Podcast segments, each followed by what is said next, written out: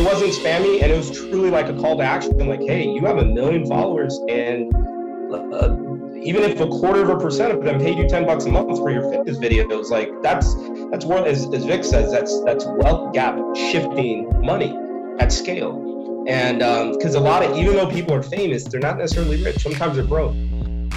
This is the Be Helpful podcast, where conversations with budding entrepreneurs prepare you for the wild journey of building a business or side hustle.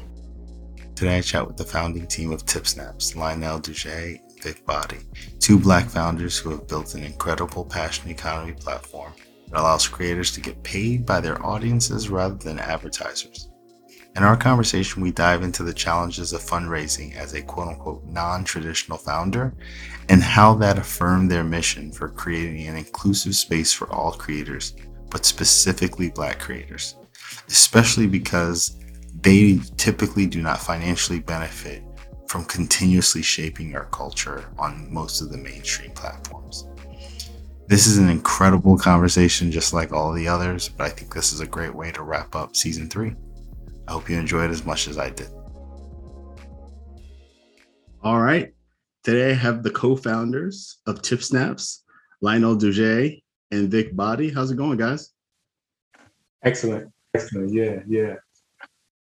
I'm good, man. I'm good. I got uh it's hot here in Chicago, but uh, the son had a good day of daycare, so I can't complain. I cannot. Complain. There you go. There you go. So, yeah, that's where kids are good, family's good. That's a blessing. So we're good. Awesome.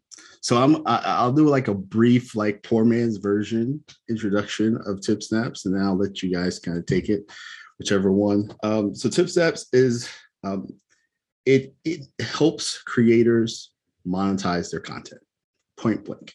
I think I saw in an interview earlier, um, Lionel said it's it's you know the idea came from Instagram with a paywall. So if you create content, the whole point for TipSnaps is for you to be able to monetize and not have to wait for some algorithm or some type of advertising deal to be able to to monetize your your your content. How'd I do? Pretty good pretty good. There's there there's there's now I think as as uh, social media continues to evolve, the creator economy, which is you know basically the tech um, categorization of where we we play, as that evolves, there's a lot more nuance. There's a lot more niching. There's a lot more specificity. But overall, the idea that you know the literally hundreds of millions of creators that fuel the you know you know 400 billion dollar social media industry the fact that they should be kind of more equitably getting some of that money you know uh, i think that's that's um that's the general concept awesome I, I, love that because and, we've talked many times. I'm very passionate about this too, um, kind of with my own business. You know, we're in this world where, um, and you tell me if you agree, everything shifted from trying to monetize people's attention and all the money came from advertising. And I think that there's a shift that you guys are doing along with other platforms in trying to monetize your value, monetize what you make. And I love the fact that you guys are emphasizing and really focusing on the people of color, African American community specifically because we tend to drive culture a lot. Yeah, you, I mean, you hit the nail on the head. That that you know, we kind of recognized it pretty early on, and Lionel can attest to this very early because we we were really found it right in the really early infancy of, of the creator economy um, in 2016. And you kind of saw it really early on that Black and brown creators weren't doing as well as their white counterparts. And it wasn't because their content wasn't as good. Matter of fact, the content was great because it was driving, like you said, driving the culture. Um, it's getting a lot of likes. But what we saw was that the platforms themselves were had these algorithms built in, and it was it was really difficult for Black creators to get to the same status level as far as likes, as far as brand deals, as far as um, just kind of the social media accolades that creators and influencers look look for, it was harder for them to get there. And so recognizing this and recognizing that there's this big gap and the gap was growing, uh, I guess we could call it a wealth gap in the creator economy. We saw it growing. and particularly it was along gender, gender, I mean, excuse me, gender and racial lines. We we we understood that there was a we we as black black people, we need to kind of work with each other and try to build each other up. And so we kind of leaned into our mission to support black and brown content creators. Now, again, with with diversity, equity, and inclusion aspects of things, it, it's sometimes assumed that it's exclusionary, like you're excluding people because we get some folks saying, well, you know, you just focused on black creators? Like, no, we're focused on all creators. But what we're doing is we're just making sure that black and brown creators understand that they have a home here and that they can come here and be free to create their content like everywhere else, and they'll have a fair place to kind of operate outside of other social media platforms that really kind of dictate and um, dictate those things for the crowd instead of allowing creators to compete for their fans and, and also com- com- compete for their money. Yeah, no, that's awesome. I love that. So, so before we kind of dive into kind of where the idea came from, how did you guys start the business? As you guys know, this podcast is is a balance of inspiration but also tactical. So like how do we give people like those nuggets on uh, what's going to help them tomorrow with with their business? But talk to me a little bit about how the business works right? You know i understand i'm going to charge for my content but is it any type of content? Is it photos? Is it audio? Um, you know what can i do on TipSnaps great question. Um, so yeah you said it earlier earlier instagram with a paywall so i mean it's a social media site it's a mobilely optimized website it is not an app we stay out of the app stores intentionally because if we worked within them, our business model wouldn't work. And we'd have to pay like a 30% tax to Apple, and Google's payment processing isn't great either. I'll get more into that later. But it's a mobile website where you as a creator can, in within a few seconds, obviously for free, set up your profile, upload content, set your monthly subscription price, and then now you have your unique link that has, you know, TipSnap slash whatever your username is. You take that link, and you share it across your incumbent social media platforms. So your Instagrams, your TikToks, your Twitters, wherever you're at, Snapchat. We are not replacing those platforms. What we are doing is we're saying you have 10,000, 50,000, 100,000, or even 500 followers. A fraction of, of those followers would pay you money on a monthly basis to see exclusive content across any niche right? We could be in hair and beauty, we could be in fashion, we could be in music, athletics, whatever it is, fitness, travel, um, home and garden, whatever your content is about. Just hoping for CPMS, like like a fraction of the ad revenue from YouTube, not monetizing at all on Instagram or Twitter or TikTok. That is not equitable, right? Like, great, maybe you'll get a brand deal if you're engagement metrics are really great on Instagram. Maybe a brand will reach out. Maybe they'll answer one of your DMs or emails so that you could get paid from them to promote their product. We're not saying stop that, but you know what's guaranteed? At least anywhere from one quarter of a percent to 1% of your fan base will subscribe to you at $10 a month at least once. And then from there, it's up to you to ensure that your content is engaging so that they resubscribe. And so what we say is everybody's a creator whether it's 100 followers or 100,000 followers or 100 million followers. It'd be great to get one of those creators on TipSnaps. But yeah, effectively, we have a couple other transaction types. So we have the monthly subscription, which is the most common way that creators make money. They set up a, they set the price 10 bucks a month. They have their content. They say, hey, I've got, I, I do hair and beauty. I do tutorials on YouTube. I've got the one minute video here on YouTube, but if you want the full 10 minute video, you got to subscribe to my TipSnaps podcasters can also host content on TipSnaps, right? It's, it's audio, photo, videos, whatever it is. You, we, we host it, it's hosted on TipSnaps. We also have the one-off tip. So like you as a fan could say, hey, I just want to I want to pay you for this specific hair and beauty tutorial. You never you never kind of showed us how you did that. You could do that.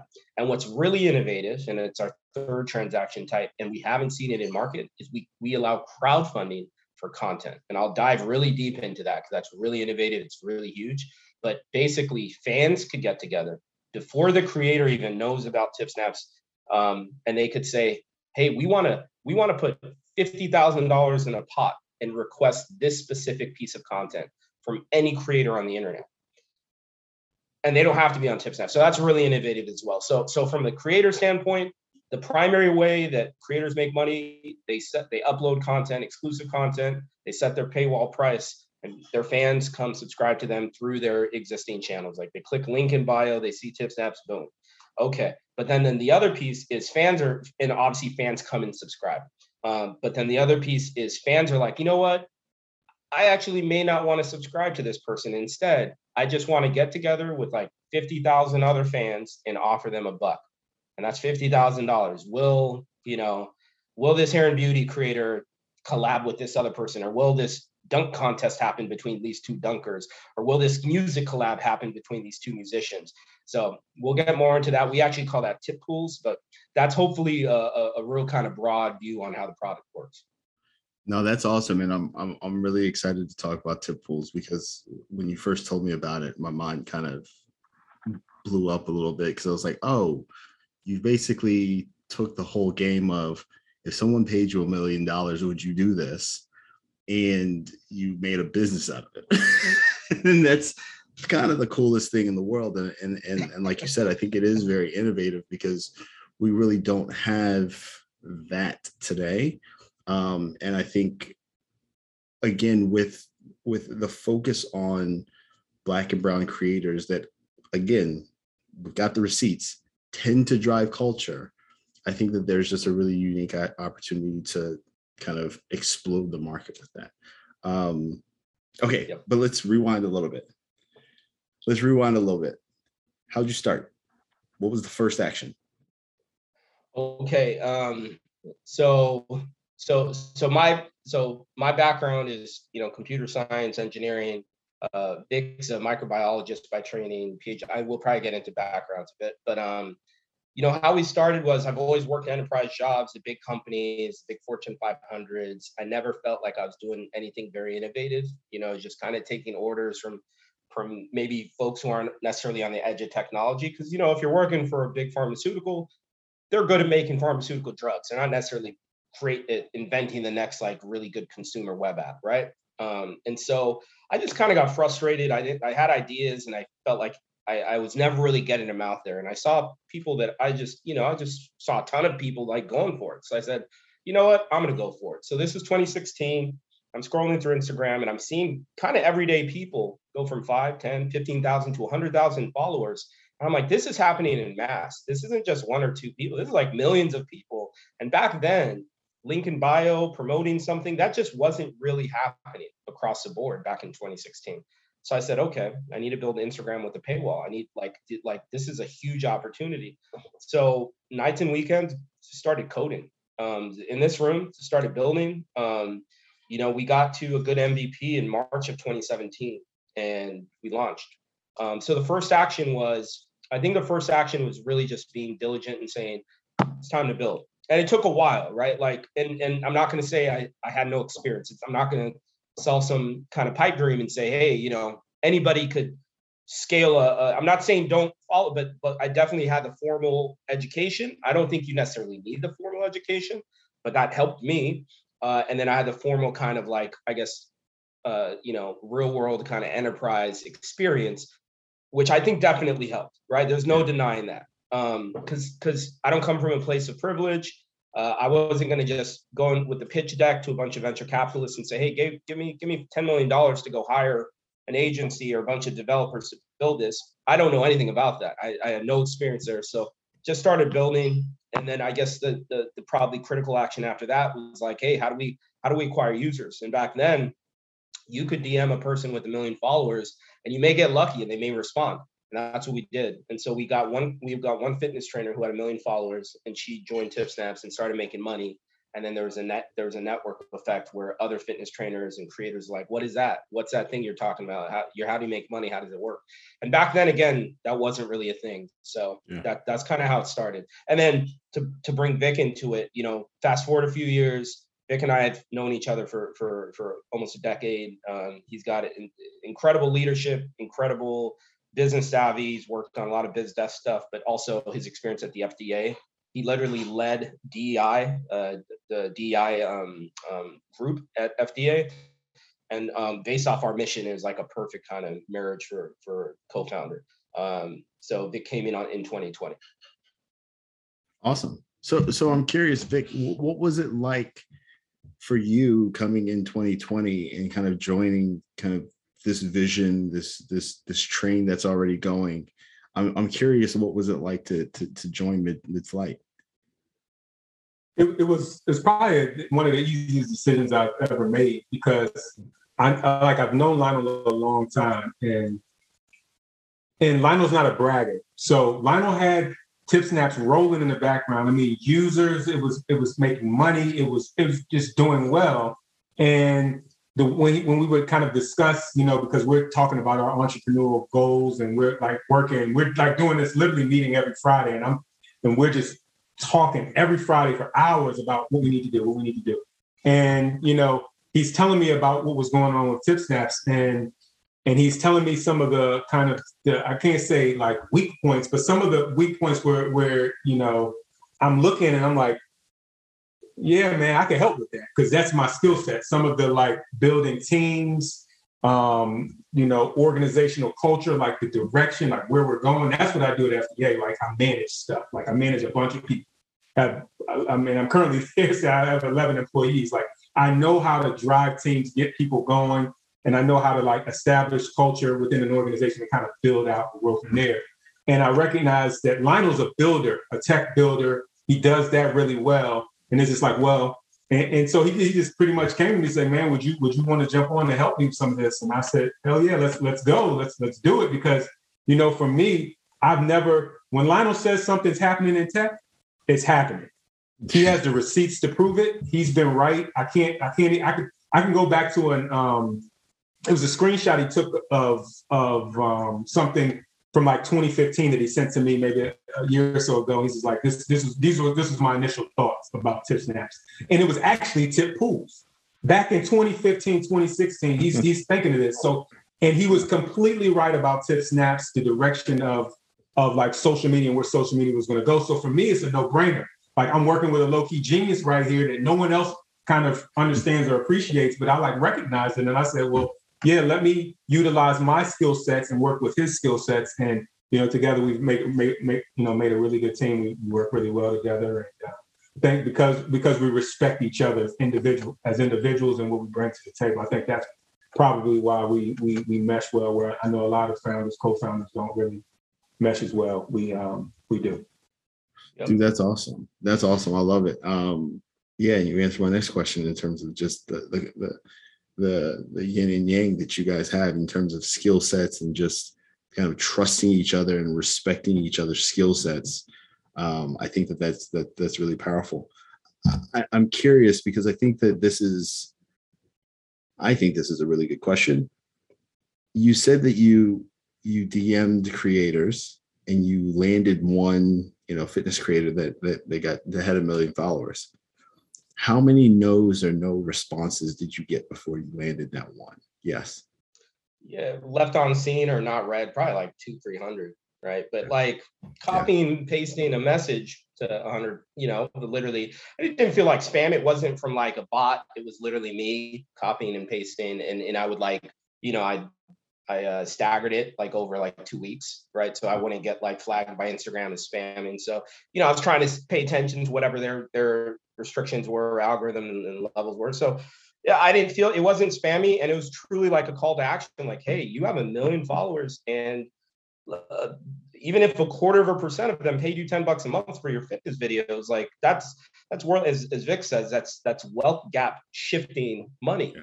at scale and because um, a lot of even though people are famous they're not necessarily rich sometimes they're broke um, yeah. so that is what you know i think you know fast forward you know now this isn't news now it's a creator economy you know SignalFire it's a big vc firm who's really focused in on the creator economy and they've estimated it's 104 billion dollars last year and, and forbes signed off on that and published that number Linktree just did a study that there's 200 million creators on, on the, in uh, across social media, and they kind of have tiers. So it's like a million followers and up. That's two million accounts have a million followers up. Uh, between 100,000 and a, and a million, that's another 2 million accounts. And then between 10,000 and 100,000, it's like 100 million, some, some crazy numbers. Yeah. So, okay. Um, at scale, and then the, the growth of CAGR, the growth rate's like 32% fine. We know when we ask the average you know, fifth grader, hey, what do you want to be when you grow up? Used to be doctor, lawyer. Now it's it's YouTuber, influencer. So more born every day. Uh, we think that saturation is happening as well, both platform, but also for creators, it's becoming more competitive. So you know, it's it's all about, you know, the the the funny thing, and there's good memes on the internet. It's like Web three came along, and blockchain and decentralization is here, and and there's this good meme of this this dude at the gym holding up like a a, bike, like a gym bike, um, holding it like a, on like I forget where it was, but like he was like in the air trying to pedal this bike on like a pull-up bar, and he was doing all this stuff, and it, it was a picture, and it says these are Web three founders building for the creator economy, stuff that creators don't even need. And uh, what Vic likes to say is like we are a common sense company, right? Like creators need USD today yeah, we're thinking Web3, we're thinking tokens, but they need USD quickly and they need to get paid on a regular basis. And fans, fans need a little equity too. And that's why we built not little, they need equity. They that's why we built tip pools. So we're just always kind of and we also feel like we we come from places that are different than the typical founder that's getting funded. And we kind of know people that they probably would never talk to. And that's an advantage for us. Yeah. Right. It's not like it's like we're not out here like we're in the streets every day, but we kind of used to be, you know, and that's some perspective that like we just don't think, you know, we think is really important from like a leadership founder perspective, um, because creators are everyday people. They're from, you know, they're from from everywhere around the globe. So like you can't just like look at subsets and say like this is what a creator is. Like nope, creators look they look like this, they look like this, they look like this, and you guys don't understand them, but we do. Like when we tell venture capitalists that black hair and beauty is worth a billion dollars. They do not believe us. But we know, and we scraped YouTube. YouTube has 1.5 million creators who upload around Black hair and beauty, and we we we scrape off hashtags. YouTube's not going to publish Meta or Alphabet's not going to publish this. Uh, Black girl magic, curly hair, whatever. You know, we we had like 10 hashtags. 1.5 million creators and 1.6 billion videos around Black hair and beauty. What happens when they say we actually want to get you know we want to directly monetize this content where does that you know that's yeah. that's an insane market that nobody's talking to patreon's not talking to them not to diminish but onlyfans definitely isn't talking to them right because we got a dm every every week like is this like onlyfans but not onlyfans and we're like you know everybody's a creator so we support those creators as well but we also understand that that mainstream creators kind of want their own home like their yeah. platform home and we want to help service them i know i kind of went all over no, the place. But I, I no, I, I I love that because and the reason why I asked the question is, you know, it's hard to take a lot of no's, right? It's hard to take a lot of no's and and you know, it is important to hear like, yes, you sent this message 200, 300 times and you finally got one yes. And once you got one yes, the ball started rolling. And so I, I think that that one I'm sure is probably like this kind of sigh of relief and excitement of like, oh my gosh, I finally got one. But exactly what you said, you know, you're that one turned into the realization of your vision. Like you saw what was happening, and you saw that there was a real opportunity, and that one customer said, "Oh yeah, this makes sense. I could do this," and you were able to prove it out. So that's that's kind of perfect. I I, I love that. Um, yeah, I think I think in I think it, as a startup, if you you have to expect no, like that's that's all we we still get no. I mean, we get like you just you're just going to get a lot of no, and I think that's really what separates you know separates people is how like do you let them know i mean it's just it's just do you let those no stop you like you got to persevere i tell lionel it's like that's why we we, go, we win and that's why we're going to continue to win um, because I just don't stop. We just don't stop. It's like you just persevere, and I think that's really um, if if you don't have that kind of mentality. Um, and I kind of compare it to like if you play sports, like you play basketball, football, anything you play any competitive sport. It's just like I don't care if you're six foot five. I, I'm I'm I'm going to beat you in that. Like I don't care. I'm going to beat you to the. I'm going to beat you to the basket. I'm going to dunk on you at some point in time. Might not be today. Might not be tomorrow. But I'm going to dunk on you at some point in time. You're going to get dunked on. Trust me. And I think if you, I think that's how you have to approach the energy of a startup because if, if not, you'll fizzle out with three no's because I mean you work hard for something and you really think you're you're showcasing something well. And somebody comes back to you and they just really don't be, don't believe you, or maybe they don't believe in maybe they don't understand it or whatever. But you just got to keep kind of pushing. And I think that's the key key point I would want people to know is just like just gotta persevere. Just gotta persevere with everything. And it also and it also could be as simple as they're lazy. it's easy to say no. It's much easier to say no than it is yes. And, and you're you're right. Like I love the quote. It's it's I don't know whether it was Jordan, Kobe, Steph, somebody said it. It was if I've missed 12 in a row, that 13th shot's gonna go in. Right, right. you know, so so it's it's that mentality of you just got to keep going because eventually the the numbers will work for you, uh, yeah. especially if you truly believe in what you're doing. Um, so so we've talked a little bit about um, some of the early stages, some of the challenges. Um, you've touched on the VC part of the conversation, and I'm very curious to kind of talk about this because on the podcast, we really haven't talked to in detail about fundraising. It's come up a couple times, but not in detail.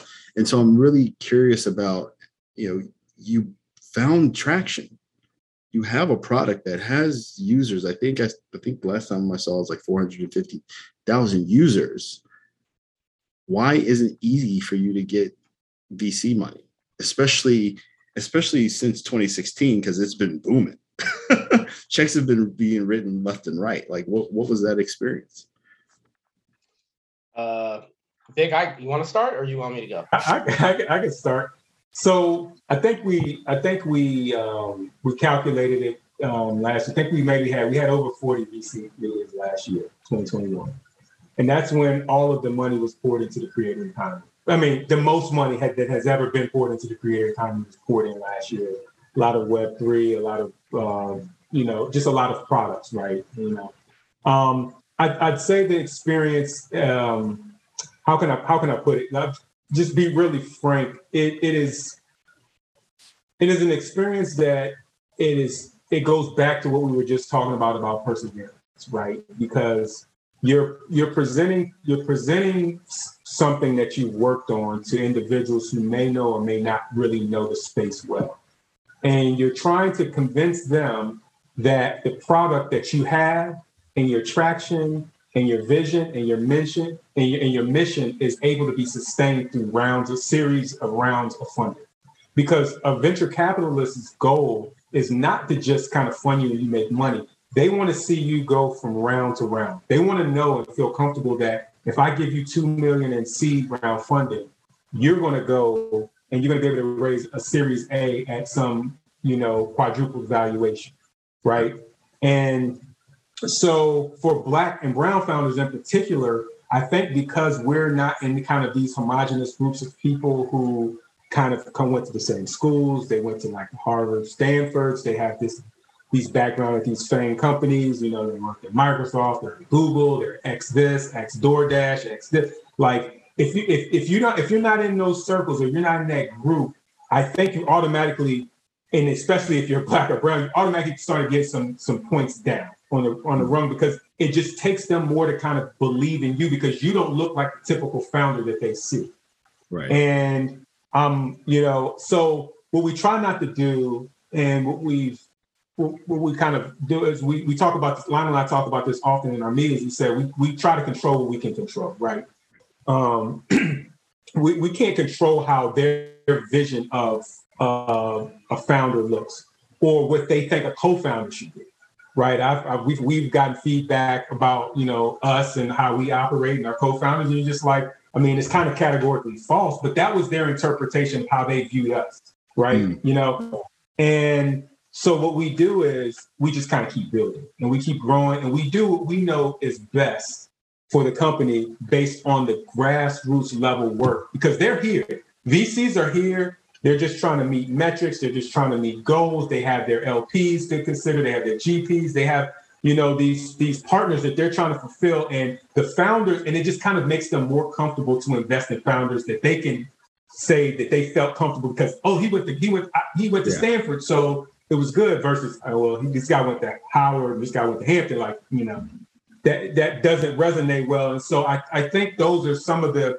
the underlying issues with the venture capital ecosystem that makes it really um, more difficult for black and brown founders to kind of gain traction in that space. However, I think what we've seen is, and what Lionel alluded to, like for an example, Web3, right? they poured so much money into Web3 last year into products. And this is no disrespect to any founder because we understand Web3 is that's where we're going. But they poured Web3 into products that founder that that that our creators will never use literally never use. And the reason I know they'll never use is because we got a DM in our IG today with a with a creator, and, and we we do payouts, you know, weekly payouts. Am I going to get paid this week? I mean, you get paid every week but they're really concerned to remind the company I, or ask us, are we going to get paid out this week? And it might be 200, 300 bucks for certain creators. They need the money. And so, us having that kind of grassroots level experience in the space of the creator economy and understanding real people, what real people need, we build our products and we build things to help support them and and, and kind of support the community. And I kind of let Lionel dive in there too a bit. I just want to tag on it from the fundraising aspect and, and everything Vic, you know, I co-sign. But the so we we're it's not like we have no, we've had no success. We've raised a pre-seed round with some angel investors, which was you know also it's it, it's almost a like in the startup world they basically like founders like the founder the ceo typically or and the co-founders typically sometimes that's your job, right? Like just mm fundraising. So it's all about your your positioning of the company, how you how you uh, kind of express the the opportunity, how you present it, and then where you're going and the vision for the company. Um, and back in 20 uh, January 2021, we we raised a small pre-seed round um, and they're great angels. They're guys that you know we were able to meet just through through you know online because they were interested in our space. Uh, you know, you get to know them. They're actively investing in startups, and they were actively looking at the creator economy, and they loved how how we expressed it. I think so. Vic kind of alluded to it from a VC standpoint. It's not like we got a ton of no's, right? Like the fact that like Andreessen Horowitz is reaching out to you says enough, right? Like, yeah. hey, we'd like to learn more about TipSnaps. We're like, sure, Andreessen, Spotify or Shopify wanted to re- talk to us. Sure, Shopify, we'd love to talk to you, right? Like, but it's very much a hmm. Keep in touch. Let us know when you get a lead, um, or just let's keep in touch. And what that kind of signals to us is you are not our lead investor, which means which alludes to like there's a couple reasons why you're not ready to jump in, right? And and we hear this all the time investors are oftentimes driven by FOMO, right? It's mm-hmm. kind of like a it's kind of a, a follower game, right? Um, and and you see that a lot. And so until you get that sign off, and and so the points against us are, yeah, we're not FAANG, right? We're like Johnson and Johnson, the FDA, you know, Sony, great co- uh, organizations, great companies, but you know, again, not like you know, not like at the at the at the forefront of technology per se or consumer technology. Um, maybe if it was maybe something more aligned with like I don't know uh, biotech or something or or, or, or pharmaceuticals, maybe we we it would work easier. But this is a, our passion, right? Um, again, uh, most of my background was actually media. So like I, I worked at Sony Music, Viacom, ESPN. So a lot of my traditional media background also kind of fed into you know moving into Ford media. But I guess I guess if I could like summarize it, it's it's not that we've failed at fundraising. We closed a pre-seed. We were actively crowdfunding on Republic, which again, Republic is um, it's uh, they, they've got to like audit you. They've got to let you in. You can't. It's not like Kickstarter where anybody could create a project. Mm-hmm. Uh, so Republic is equity crowdfunding for startups, and they have to kind of accept you in, or they kind of reach out to you and bring you into their platform. So we're still very bullish on on our fundraising efforts. We just want to make sure that we're raising at the right valuation. But what I would say to uh, to founders, especially if you look like us, if you feel like you're on the outside looking in, is consume as much as you can around you know pitch decks. You know, traction. Often they often say traction is everything. If that's the case, then you know we should be valued at like five. There's there's startups who literally in were founded in 2021 and said they're they're basically they do the exact same thing as TipSnaps. They had no users they had no users, they had no product, and they raised a million dollars on like a $10 million valuation. Like I don't want to name them, but there's like three of them by by large venture capitalists. So it's it's not about traction, and we didn't necessarily talk to those VCs, but it's not just about traction. Um, it's oftentimes about the founder, what circles you're in. So you know it's not it's not a great it's not a great answer right like and yeah. and when we do raise like 50 million dollars with traditional vcs maybe i'd have a better answer for you but right now what i would say is um, obviously if you could get traction on your own if you could build like a, a revenue generating business on your own focus on that but if you don't feel like you can you but you just need a little money to do that obviously there's accelerators I think probably accelerators are great for a lot of uh, for a lot of startups. I think for us, considering how far we got along bootstrapped, for the equity that an accelerator is going to take for the amount of money, probably unless it was like a non, uh, you know, just no equity, right. just like courses and stuff. But like, yeah, it for us it didn't make sense. But if you're if you're pre-product, pre-revenue, pre-market, pre-product market fit, might be a great great way. And you, I mean, that's like very common knowledge if you're really kind of paying attention. So but yeah, we would like overall, yeah, we'll we'll confirm that like we have four now it's 463,000 registered users. Last month we had like 80,000 unique visitors to the site. We did about I don't care, we'll say it. We did about 18k in revenue last month. Um, you know, gross, gross marketplace volume. Um, you know, creators are earning money every day on TipSnaps. And what it comes down to, I'd say if like you're a large VC and you're looking at TipSnaps, you're like, well, is this black and brown niche really that compelling that you know it's gonna it's gonna beat the OnlyFans and the Patreons and whoever else you know, uh, you know, Meta Instagram is activating subscriptions for creators very slowly, right? That why? Because they've got a huge working business model in ads, but they have to offer subscriptions for creators, or else companies like us are going to eat their lunch. Now, what are they? How are they doing it? they're rolling it out so slowly. They've activated like a thousand or so creator. Like it's like it's a it's a frat. It's right. it's like peanuts compared to how many creators should be able to monetize. Why are they doing that? Moderation, right? If they just carte blanche turn it on, I could just turn on subscription, set my price. There's going to be a, a neo-Nazi making a hundred thousand dollars off Nazi videos on Instagram, so they can't do that. Okay, we get it. We you, but at the same time, there are everyday people who deserve to be monetizing now. And imagine when or Meta figures out moderation, there's still there's still gonna there's still gonna be the issue of equity, right? Creators like right. the Black TikTok strike didn't happen for fun. It happened because creators of color were coming up with the trends, as you said, cr- driving and creating the culture and getting zero credit. And now TikTok released a, a credit feature, but who cares? Like, who cares? I got credit, right? Like, I got credit. Dude, like, you guys, you guys just ran like hundred thousand dollars worth of ads on top of my video that went viral with like 60 billion views or whatever. Give me some money. And right. and why aren't they doing it? Look, I think I mean ultimately there's probably additional risk that maybe we, we don't we're not even aware of, but we just know that is any form of media, like when there was like three TV channels like CBS, ABC, and NBC, and then fast forward a couple decades, there's a million TV channels and there's four magazines, and fast forward, there's a million magazines there was one type of radio station, and fast forward, there's a million radio stations. One type of music, and fast forward, there's a million types of music. It has to happen in the creator economy. There has to be a home for the creators that we're specifically focused on, and we're not even talking about tip pools. And so when VC, like we're we're somewhat kind of ahead of the game, and this time we're not asking, we're just taking. With tip pools, right. we're just taking, and we know we could do it because we're going to do it in a way that, and we we're not going to, you know, kind of show all our hands here but like we uh we're really bullish on tip pool, so hopefully we could talk about that. Yeah, yeah, it's it's it's interesting because there's this. It, eh, it, eh, your business is just very fascinating because these social media platforms are all competing for attention, right? And so as a as a new user of any social media platform, I'm just really I'm hopeful that someone stumbles upon my content, right? But the moment I start getting those kind of natural stumblers, then it's like, oh, well, I've got 100,000 people and I'm still investing time, money to try to keep these people entertained because I am their new TV channel, but I'm not monetizing it. And so it's interesting because I say your business model is interesting is because as they migrate to a TipSnaps, they're bringing their audience.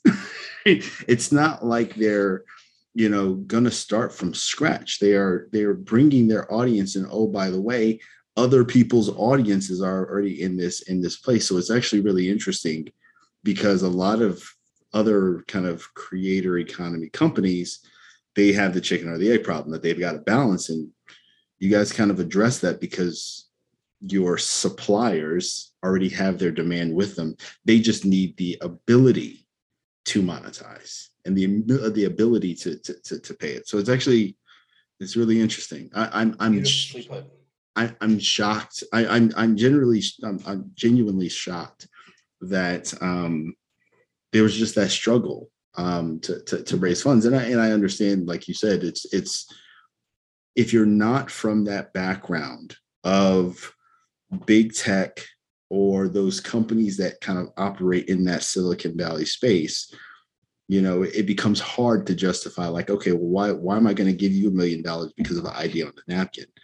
But uh, you know, from a from an economics perspective, it's just shocking to me. Sorry, go ahead. I just want to add one thing on what you just heard. I, so like I I tried to start raising money in 2018.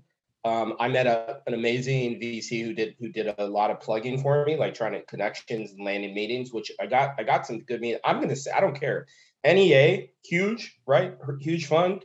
Um, first round capital, Quake Capital. I spoke to all three of them in early 2018. Uh, this is before the creator economy was really coined. Like everybody, we were talking about the gig economy.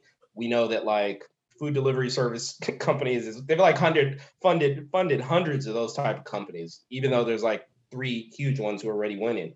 Um, right. I had a hundred thousand users within it within our first year of business. 100,000 registered users, and we did about 600K of, of volume, gross marketplace volume. I made my it's my first kind of pitch deck. Again, I've no I don't know what a friends and family round is. Nobody in my families can invest. So it's like I have this thing. We have 100,000 users. We've done 600,000 dollars worth of, of volume. Our business model, we have thin margins, right? We pay out the creators 90%. So we have 10% of of our revenue, yeah.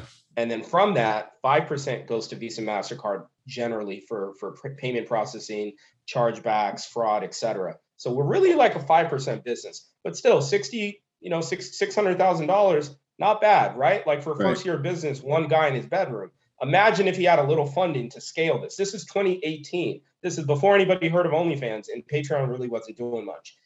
Um, and you know what I heard back? This is influencer marketing. That ship has sailed. We've like, I'm like, no, this isn't influencer marketing. This is this is uh, yeah they're influencers but they're just charging their fans directly so what that told me is after about 10 no's in 2018 looking back retroact retro, with that type of traction one guy that says they don't trust our instinct right. to me unless i'm if i'm the black guy from stanford harvard or i'm like in a fame company they might but i'm yeah. not and so you're just this guy off the street mm, you know, and that's where we're like, we're kind of tired of sugarcoating it. And, and, you know, there are a lot of black VCs out there and, there, and it is starting to change, but even that it's not even just race. Again, it really is. So like we wish, like Vic and I talk, like I have a sports background. I, I played soccer at Pitt and Vic played football. And so we both kind of, it's like, it's not like sports. Like sports or like a lot of other spaces, you just compete and it's just right there. But venture capital dictates the huge Fortune 500s of the future. They dictate who the next Zuckerberg is or Elon Musk. It's not just magic that they're pure geniuses and they, they just appear. No, like billions of dollars have been poured into these these individuals' ideas.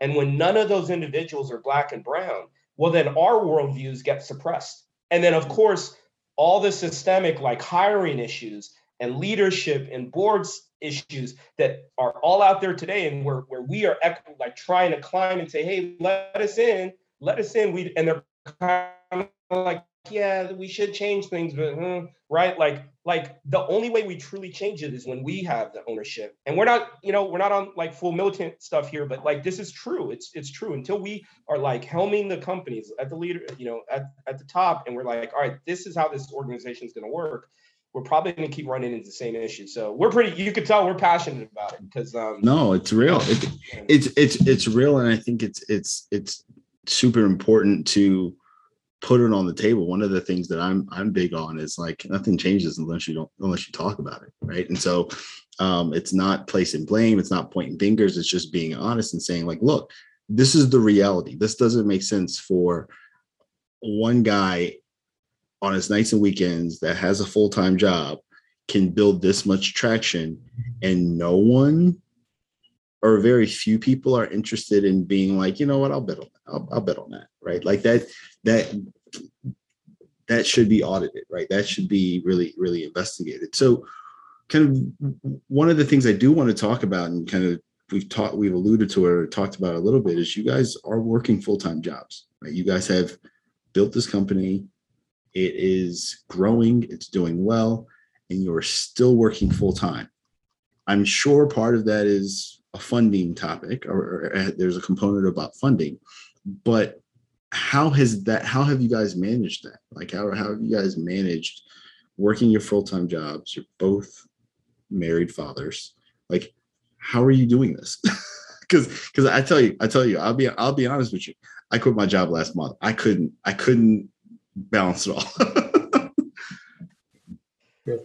Yeah, we're just. I think. I think we're just maniacs. I think that's the probably the best way to describe. Lionel's a, a super maniac. He's a maniac, maniac. Like I'm a maniac, but he's a maniac. Like, um, no, yeah, yeah. No, I mean, it's just. It's just the. It's just the drive. Like, so it's it's out of a function of a necessity, right? It's not like we. We would prefer to spend 10, 12 hours a day on tip snaps and driving tip pools. Like, that's what we would prefer to do that's you know but we have we're, we're, we're post revenue company we're making really good money but our money goes back into the company we pay bills we you know have our marketing we have our support staff so we're paying so we're not paying ourselves. And in turn you know we have families like you alluded to we have you know young kids you know daycare. We have the same kind of reality that most regular folks have. I mean because we're regular folks too. So um I think, and I think, I actually think that kind of gives us um, an advantage to a degree. It sucks because you're tired. Like, I mean, you're just really busting hump, but it gives us an advantage because I just think that our, our, like, the work, the time that we put in is just, is, it is, it is, we put in. Like, when we're working, we're working. Like, when we're grinding, we're grinding. Like, and I'm going to tell you, I'm up, you know, I'm up all night on Twitter trying to trying to talk to somebody, email somebody. I'm, I'm trying, I'm trying to do something like I'm all night, like, oh, I can't stop. Like, and it's, um, it's just, like I said, it's just something that you just have to be passionate about. It can't be, you know, because it's, it is, it is a painful process to, you know, work a day job and then, you know, have these emails that you've just been fiending to respond to and get to it for tip snaps. You're like your passion and you just and then you get to them and then but then you're going all night and you have kids and you have daycare pickups. I mean, it just really is a function of you got to really be in. Yeah. And and like I said again, like we we we we do you know we're expecting to do really well on Republic. Um, if you don't know, we're on Republic. Tip snaps. You can republic.com slash tip snaps. Go you know check us out there. We have some really good videos there to kind of showcase um, who we are as a company and what we're doing. Um, but but in essence, we, we're planning to raise money there, and hopefully, we plan to be able to quit, quit our jobs in the next year or so, and and be able to um, really devote the time that this company needs, um, even though we're still re- devote the time that it needs, just kind of begrudging ourselves and sometimes our families, uh, which you know um, but but anyway, that's just kind of the nature the nature of it. I just I just tell Lionel, I just call ourselves maniacs. I, I tell him every day that we're, we're just low key, we're just kind of maniacs with this. It's kind of ridiculous. But it's, it is it's necessity, as Vic said. You know, it's necessity. We got you got mortgages, you got bills to pay. Like I mentioned, our margins we're ten percent business. Half of that goes to Visa, Mastercard. At scale, we could we can make billions.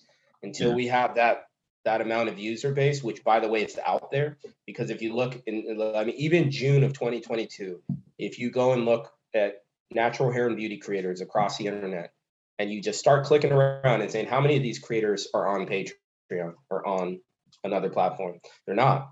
And you could say the same thing about NCAA athletes. You could say the same things about comedians, comedians of color. You say the same things about children influencers of color. Children influencers have insane, like there's insane numbers. And how many of their fans and, and or the parents of their fans would like fund them right? Five dollars a month and then it goes their college fund. By the way we haven't even talked about tip pools. So like we're so bullish that like there's tons of opportunity. You know we estimate it you know we estimate the untapped uh, creator niches that we're focused on.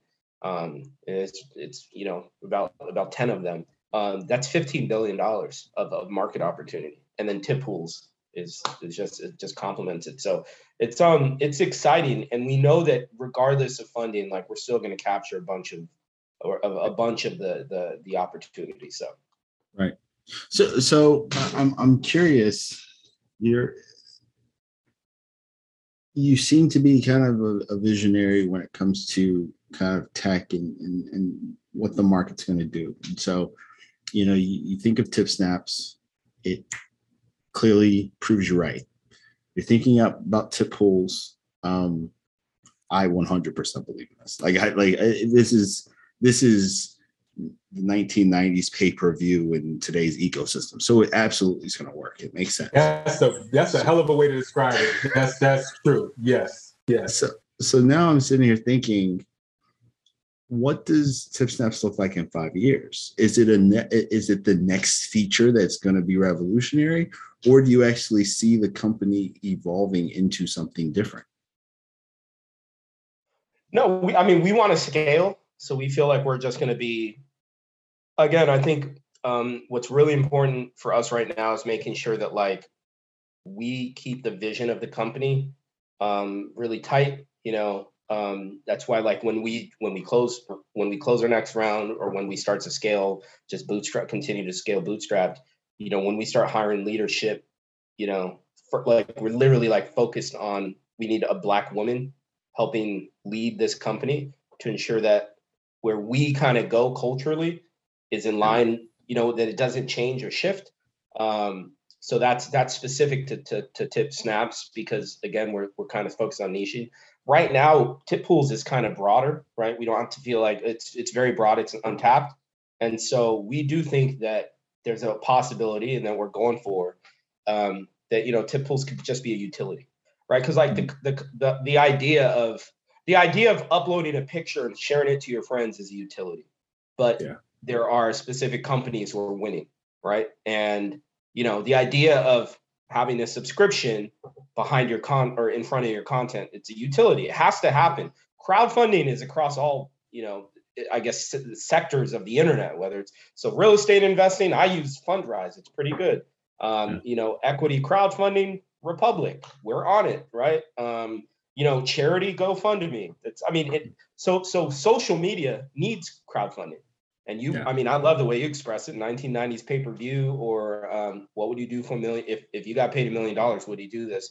So we really see tip pools as an opportunity to be utility for the internet. There are fan communities all over the internet, whether it's Reddit, uh, whether it's Discord, whether it's Telegram, these fans, or whether it's just in the comments on Twitter or Instagram, they are there they care. They're DMing the creators, but the creators are too busy because they have a million other DMs. So, right. how do the fans get any voice? How do they just say, This is actually what we want to see? We want to see you guys do X. I want to see you guys collab with this person.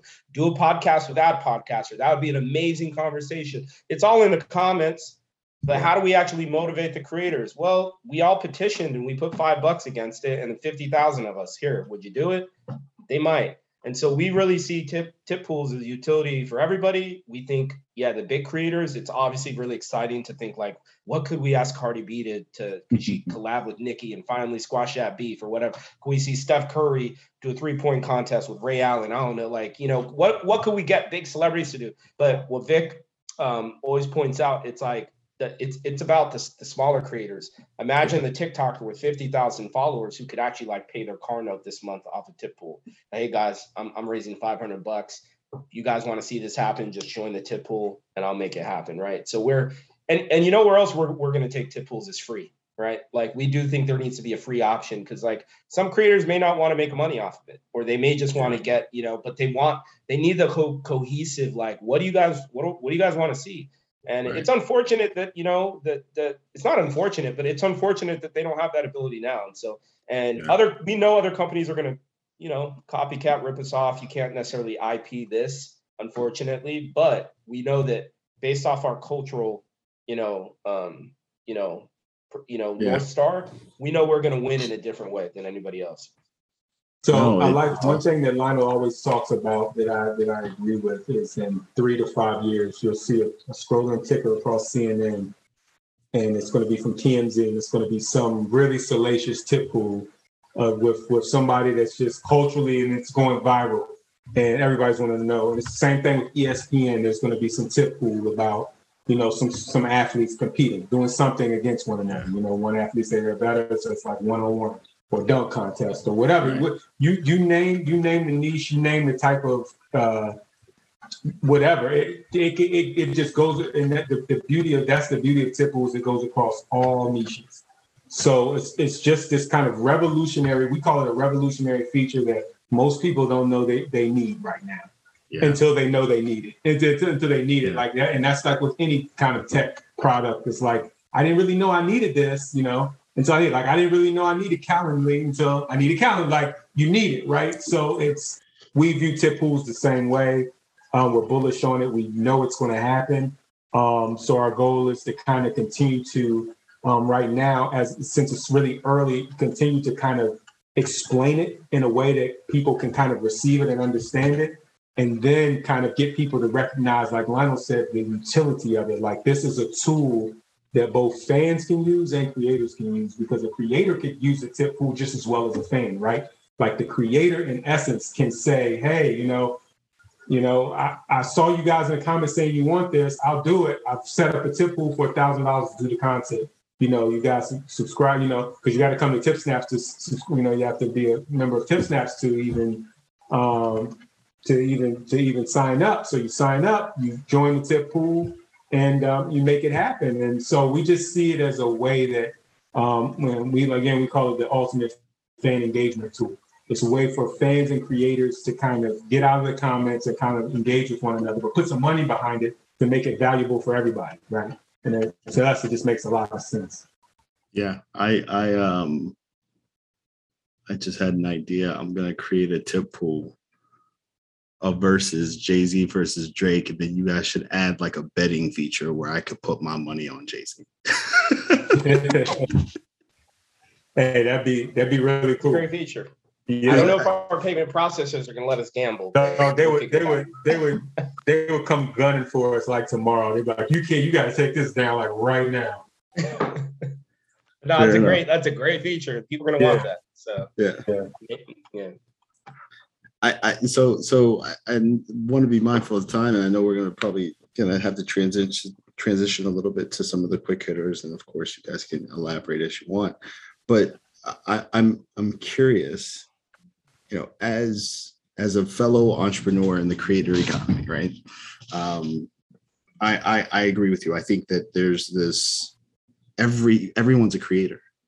You know, we we we've used all these different labels. Everyone's a creator, right? Um, and so as we kind of see this kind of, I'm going to use a Web3 term, decentralization of content, decentralization of media, decentralization of every single industry, um, what are some of the, as you guys have thought about your business and you are kind of shaping your business for the future, what are the the kind of massive trends that you're looking at and you're just like, hmm, that could be really interesting for us, or that's really going to move the needle, or this is a new opportunity for us to uniquely add value to our customers. Is there a specific like trend that's brewing that you guys are really excited about? I mean, maybe we didn't. Um, hopefully, we probably hit. we probably like spoke about this already with tip pools, but that that's really where we see it. We we, yeah. we think that aside from the niches of creators who are still kind of gaining the consciousness that they need to directly monetize, and that regardless, irregardless of the incumbent platforms enabling and activating that kind of subscription ability. And regardless of that, we still know that there's going to be a need and value for a platform like TipSnaps. We think that, um, yeah, that trend is that like, you know, there's saturation happening for creators. Like, you know, when there are, I think, I don't know, there's, you know, there's, there's 6 million paying patrons on Patreon you know, across like hundreds of thousands of creators and so many. Imagine when that 1.5 million uh, Black Hair and Beauty creators activate subscriptions, 1.5 million, and, and they're all going to make money.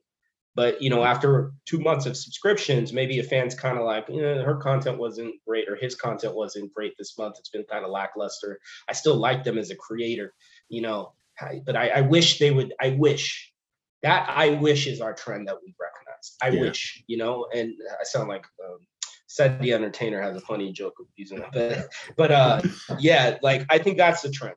You know, we wish that that you that that I this creator would do this, and and that we think is worth billions of dollars. You know, and, and we know like anybody's paying attention would probably agree. So um, yeah. How many times have we wished that a, a, a, athlete would compete with another athlete?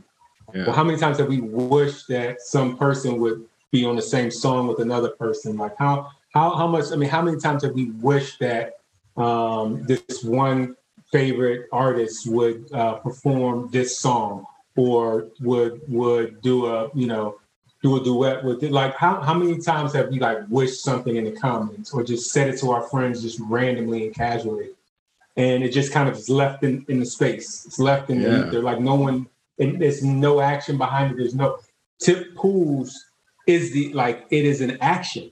Now you have an action to those comments and like, like it's like kind of like putting your money where your mouth is now. Like yeah. before, you were just putting your, you know, you were just talking, and it was just like, yeah, I wish, I wish. Now it's there's a utility to put your money where your mouth is. Literally, yeah. like I want to see this. Oh, I can actively petition this. I can show it to all my friends because we all like this same person, and maybe the, and once it gets to a, a, level, you know, that creator will see it because once the money is there, I don't care who the creator, I don't care if it's fifty thousand dollars you know, somebody's going to want to see it. You know, I'm, even major celebrities, if you got something a pot waiting for you for 50k, you might want yeah. you might want to check that out. You might want to figure out what's going on there. You know, um, so we just you know we're really really bullish on tip pools. I, I just um, I don't think I don't I don't I don't even know how we can kind of describe the the excitement that we that we're receiving on social media when when we kind of just kind of tease content or like tease the concept of tip pools. It's just like, whoa, what is this? It's kind of like salacious. Like, is this real? Is this yeah. so? Like, it, it's generating a lot of energy right now. So we're um we're bullish. I I I love the I love the excitement because there's um and and and I think for for listeners, I think this is a unique opportunity because I think that you know for people that are looking to become entrepreneurs or or they're in the process of being entrepreneurs, a lot of these platforms that they use today to try to grow their businesses are monetizing them, but they can't really monetize themselves. And so I, I also in my mind see an opportunity for listeners to be able to leverage kind of tip snaps in a in a unique way and know this isn't sponsored or this is an ad. It's just kind of me, me thinking through it but what's interesting about tip pools that also makes me excited is you've created a bridge between the art of the possible and reality. And like there's really no way to do that now. Everybody kind of monetizes what is, and you've you've saying like like Lionel, like you said, how can you present a opportunity based off of a wish? Um, and and and, and that's a, that's a really cool. Um, so no, I'm I'm I'm excited for you guys. Like I I I agree. I'm I'm bullish on what you guys are doing as as your fellow creator economy entrepreneur. Like um I'm we're actively, bullish on what you're doing too. I'm actively yeah. trying. I'm actively yeah. thinking about how how to leverage your how to leverage your platform for my business too. Um, so so so let's hit with some quick hitters and and um, I'll get you guys out of here. What what books have you guys read that you'd recommend to other entrepreneurs? Um, I'm actually being frank. I'm not huge on books. um, I'm really, I think, huge on uh, obviously like just. I would say because oftentimes, and I don't want to come from a place of like uh, like sound bougie or anything, but oftentimes I think people undervalue um, like experience, right? Like even family members who are entrepreneurs who just want to like, hey, I'm just not going to ever have a you know a formal work for for anybody. I just I'm just you know I'm going to be the next Mark Zuckerberg, and I just want to encourage people. It's not that you can't be, but it's like you've got to unless you have this exceptional right like ability that that's almost proven that you've like gotten confirmation, you're likely an average kind of not average person, but you're likely like most of us, and it, you get a lot of value working for others and learning from others. So do not, I would not say that starting a company at 35 is is is a failure, right? Like don't, you know, 25 is probably great, especially in tech, but you really should um, work for people who are doing what you want to do or or like in the space and learn from them work for companies who are doing things that that inspire you and kind of try and work for them and then obviously there's there's tons of like like the internet has changed the game on on accessing it's like it's it's like it's it's so amazing what type of information is just out there little even on twitter feeds um, on linkedin posts on youtube videos. It's all out there to be taken and there's opportunity everywhere. So i would say whatever you are passionate about go to those reddit threads go to those Reddit subreddits and look for opportunity if you want to be like there's a great thread on, on Twitter that basically there's there's probably a million businesses on in, in Reddit subreddits on sub subreddits. Like if there's eight, if there's 80,000 people in a community, there's a business to be had in that community. What what are you really passionate and good at to to build a business there? So that's kind of what, you know, there's you know, there's uh, publications like Slashdot that's really good for nerds and, and uh, you know, tech people. Obviously, there's a ton of great um, tech tech uh, publications, but I, I, that's me personally. I, th- I think it's like, what are you passionate about? Get really ex like get become so like ingrained in it that you become an expert, and then figure out what tech is needed for this community. And that's yeah. that that would be the best. And and before you do that, don't just think you're gonna build this huge platform with no experience in building anything. Either partner with somebody or if, if that's not your skill set are you really good at selling right? Can you just build community? Can you build a hundred can you can you get 40 could you get 40 people to like like comment on on one of your posts and really be engaged with one of your posts right? Are you a community builder? So there's so many you know pieces of value that anybody could bring to a company. Um, but for entrepreneurs yeah that would be my advice. Yeah. Dick sorry if i no, that's. I mean, I, am I'm I'm I'm aligned with you. I, I, it's going to sound really ignorant. I'm a doctor. It's going to sound really ignorant, but the best information that I've received thus far on startup is in, on Twitter. There's mm. a huge contingent of VC, and Lionel put me on. There's a huge contingent of VC um, of VC. That's where they live. They live on Twitter. And the phenomenal part about it, which I think is better than what you would get in a book, they put these Twitter threads out explaining their process for finding, you know, finding companies, their process for fundraising, how you should be thinking about fundraising, how you should be thinking about how, how a VC thinks about their their opportunity with you, like what their expectations are, what their what their GPs, their general partners, what their expectations are as far as what they're doing and they and they put them in these long Twitter threads, and, and that information there is gold because that's current, and that's and that is the exact thought of the the economics of the VC because VC is based on the economics of the world, right? So, um, you know, global economics. So they're literally sitting there and they're telling you this is they're regurgitating to you what they know that their GPs are are talking about. And so they're giving you this information in, in like 20, 10 years, like this wasn't available.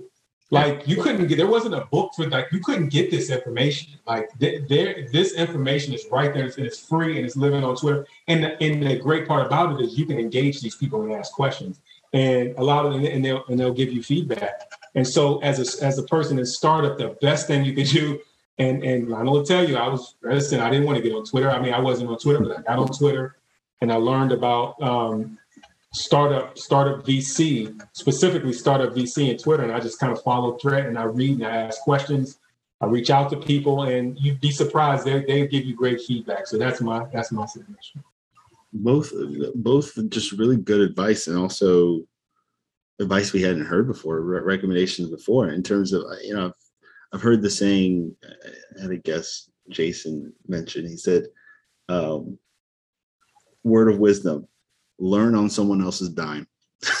and and I, and I think that's a very good point. Like, you know, your experience is, is is a fantastic teacher, and then also the book of Twitter. Like, um, I I also have not. I have a Twitter. I don't use it that much. I need to use it more. But you're right. There's I've seen some of these VC threads, and you're just like, holy crap, I could write five pages of notes off yes. of you know 10 140 characters it, it, it's it's meaningful and very useful stuff yeah yeah i mean it, it is and i you know I, again i was just like you man i don't even want to get, get i don't want to get, get mixed into the twitter it's just it's just a whirlwind on twitter sometimes but if you connect into the right population of vc specifically vc twitter and startup twitter so you're talking to other founders as well because other founders are walking you through their problems so particularly founders in your space they're walking you through some of the problems that they're dealing with, and they're having discussions about the problems with yeah. other founders who are actively solving the problem. So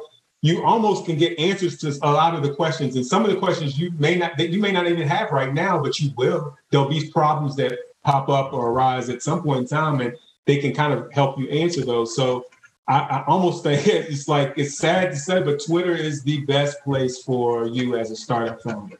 Period. It, you just kind of got to live there and we're not saying like don't read books. Like absolutely read books. read as many books as you can. Fundamentals, and I'm sure that there's like more modern books that really kind of help you deep dive. And yeah. honestly, it's probably one of my weak points. Is I probably, but I'm just I feel like I'm so laser focused on what's happening that you know, and I have a ton of background. I have a ton of formal education, and I, I read all the time. But it's more about like what do i need to consume to best service our business right? And that's kind of where we are. And um, they just happen not to be we don't feel like it's like in a book. It's it's probably more because alluded to on twitter like literally maybe consuming some content from a creator dancing is more valuable for us uh, yeah. than you know i don't know you know something about how to like make my pitch. Oh by the way fiverr and upwork so for what you're not good at please hire others. That's one huge piece of advice. And maybe that's a question. Hire others. And there are incredible, talented people offshore who just for now, they're working at incredibly low rates. Uh, but uh, yeah, don't feel like you have to learn everything. That's definitely a mistake I made. I felt like I had to learn everything myself, do it all wrong. Do what you're good at, hire others early on with your own money if you could get it, um, if you have a little extra, and get stuff done. Yeah, I agree. Re- recognize your strengths lean into your strengths really hard. And for the, for the things you're weak at, you're not good at, you find other people to help support you. That's that is that is the key. I, you're not going to win without that because if you try to conquer worlds that, that just aren't yours, that just aren't your thing. I mean, you, you you're just you're just spinning in and you're outside of your space and your comfort zone when you could be devoted to what yeah. you're good at and really be driving right. And uh, I think that's important. I love it. I love the laser focus. What's uh what's what is a question that I should ask the next guest? Um you asked some good questions, so I'm kind of stumped. Um Thank you. You know, I guess uh maybe you're gonna ask this, but like, you know, what would you do different? Maybe. And maybe you're gonna ask us that, but um actually I am cheating. That was on your list but we just didn't get to it and maybe we're going to end. So, uh, but yeah, that's pretty, we definitely could look at that. And, and I think we kind of alluded to some of that, which is like hire others. Don't feel like you have to learn it all, do it all yourself. Um, really laser focus, become expert at what you think you're passionate about. Because if you have the passion, you know, we're passionate about social media, about media, about the creator. We care, like we we're fans of, of so many creators. So like it's easy for us to be passionate about this. And then we're passionate about building equity. So it's like really easy. Like if you get a thousand no's, if you believe in the thing, you're you're not gonna stop. You're just right. not gonna stop. So like you could like just till the wheels fall off. I mean, not to your detriment, right? Um, there's there's a really bad episode of Shark Tank where this guy built this game that nobody was gonna play. He sold his house, he got a divorce, he sold his car, and he had no nobody cared about this game. And it was really sad to see this guy kind of he never was ever going to quit on it. So like obviously you still got to live in reality. So don't leave reality. Stay in reality, but also as Vic said like, you know, we're not quitting. We're not losing, we're not quitting. So like yeah. yeah I think that stay in reality is good. I think that's the reason why we're still working our day jobs. I think that's really the key is to read, you know, because it could have been really it would have wouldn't have worked for me personally, but you could have easily said, I'm just gonna quit and just live in my passion. I'm just gonna yeah. do this. But that doesn't that doesn't really fit. That's that's not our, that's not black and brown people's narrative most times. You know, some people can, Um, and it's really good if you can, and I would encourage it if you can, because then you can really have time to build your product. But just be mindful that you know you're going to have to experience. If you're not in that position, don't just kind of jump yeah. off the ledge if you haven't prepared. You know, yeah. I, I, know you prepared, but like some people will just jump off the ledge and just be like, "I'm going to make it happen because I'm past." Doesn't work like that. That might work for other people who have family backing that can support them, that can pay stuff if stuff go bad. We don't have that. We don't. We, we don't have that. So I would just say, just do what you can do, just to stay afloat with your with your you know stay afloat. But then kind of just and I say me stay afloat like make money to support your family, support yourself, but keep that passion kind of burning and just do what you got to do. And I think that's what black and brown people are really good at. And I think that really gives us the advantage over many of our counterparts is they haven't really experienced some of the pain and the, and the historical, like generational pain that we've experienced within this country to kind of know how to grind and grit it out. Like yeah. they're not experienced in that. Now, I often talk about it on Twitter. It's just like the black and there was a big deal like when the downturn, the economic downturn recently happened. Is all VC Twitter, all startup Twitter was doom and gloom like the world's closed, no more money, there's no more funding, everybody's slowing up, da da da da. People fire people, and all the black founders are looking at each other like, "Nah, everything good here," because we've been used to the grind of, you know, we've been. I call it the streets. We've been in the streets, like we've been here. We know people in it. We're grassroots. We're like in the trenches. We know the people we're working with. Nothing changed for us. Not one thing. Matter of fact, our stuff got better or during this downturn because it's just it's just the way we're just we were built this way because of our experiences. And i just say just live in that live in that passion that you you you're doing something now that your ancestors were not able to do. Yeah. Particularly if you're a black and brown like you're doing something you're they you weren't allowed to do. You weren't even allowed to dream in this way. So do whatever you got to do to get to your dream but be smart about it and make good decisions I, I, I love I love the point you made. It's just like, can you get 40 of your friends to support what you're trying to do? Because that's a litmus test, right? That's a good litmus test because if, if, they're real friends, all 40 of them will say, this is stupid. but but you know if, if if it's got legs you know i think that that's a good that's a good check mark to say you know what okay now i've got to do the preparation right and and and, and i love what you said like there's a there's a if there's a game, I think black and brown founders, we have a healthy amount of defense. As much as we want to play offense, we have a healthy amount of defense. And so I think there's there's a power in that. There's a value in being able to think through, okay, how do I prepare for this big leap that I'm going to make? And if I don't need to take a big leap, I won't. If I can turn my business profitable like you guys have without leaving my job, I just have to grind it out. And you know, and I, and I think that that's that's just great words of wisdom because I think that there there are moments where I think a lot of people feel like they can't do what they can't achieve their goals just because I don't have enough time. I don't have okay, well, scale it back. You know, try to try to do it within within the realm of your control. Um, what, what, I, what I, I want to add to that one point what I tell Lionel is what I say with, with me, and it's hard, is you gotta you gotta pick and choose like your where you go like your day, right? Like you have to pick and choose where your passion is gonna go that day. Is my passion, is my passion gonna go on these work emails that I'm just working? Is that gonna be like my full passion? Or am I gonna de- or am I gonna save that passion for my passion? Yeah. Right? And something that's gonna build me and build generational wealth for my family. The day job, I'm not knocking the day job. We have them. They're great. Everybody needs them. You know, that is what sustains us. I'm not knocking. But I'm just saying, don't put your all that like everything you got there, and then you leave your business and you're so tired that you that you can't even send an email with your business after work.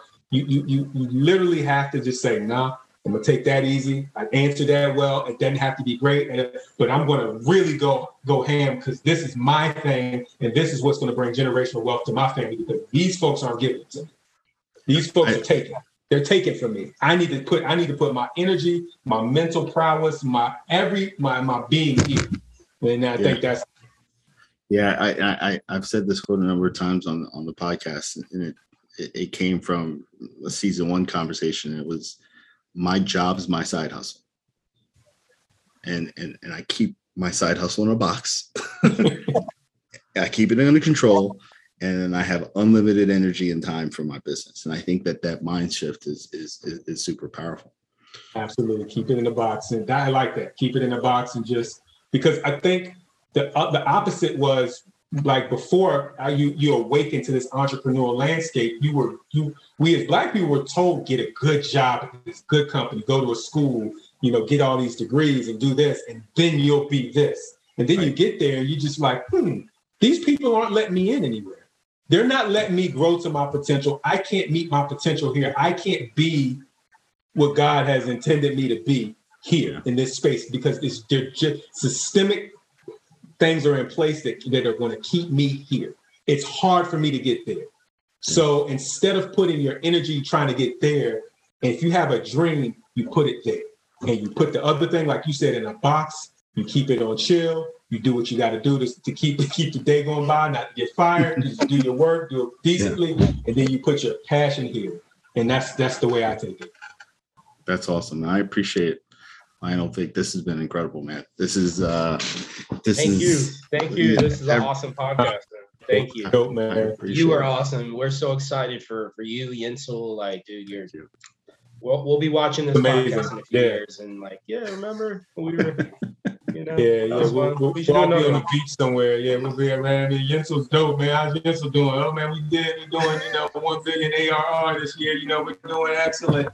Like that's that's amazing. That's amazing. You're buying drinks then. Hey man, we're gonna listen.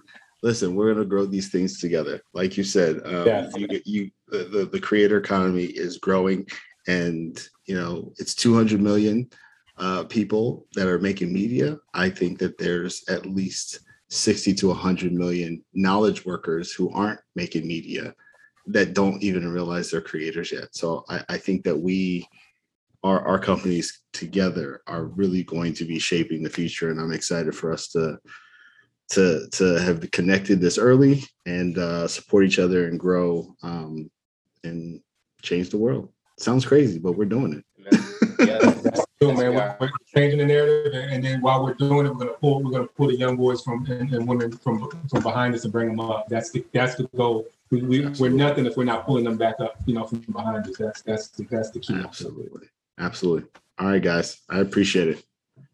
Hey, bro. Thank you, man. Thanks for tuning in. If you found this episode helpful, please share it with a friend and subscribe wherever you listen to podcasts. We'd love to hear from you. Uh, connect with us on Instagram at be helpful underscore. Lastly, if you want to be helpful and share your own entrepreneurial story, please email us at behelpfulpodcast at gmail.com. Thanks for listening and see you next time.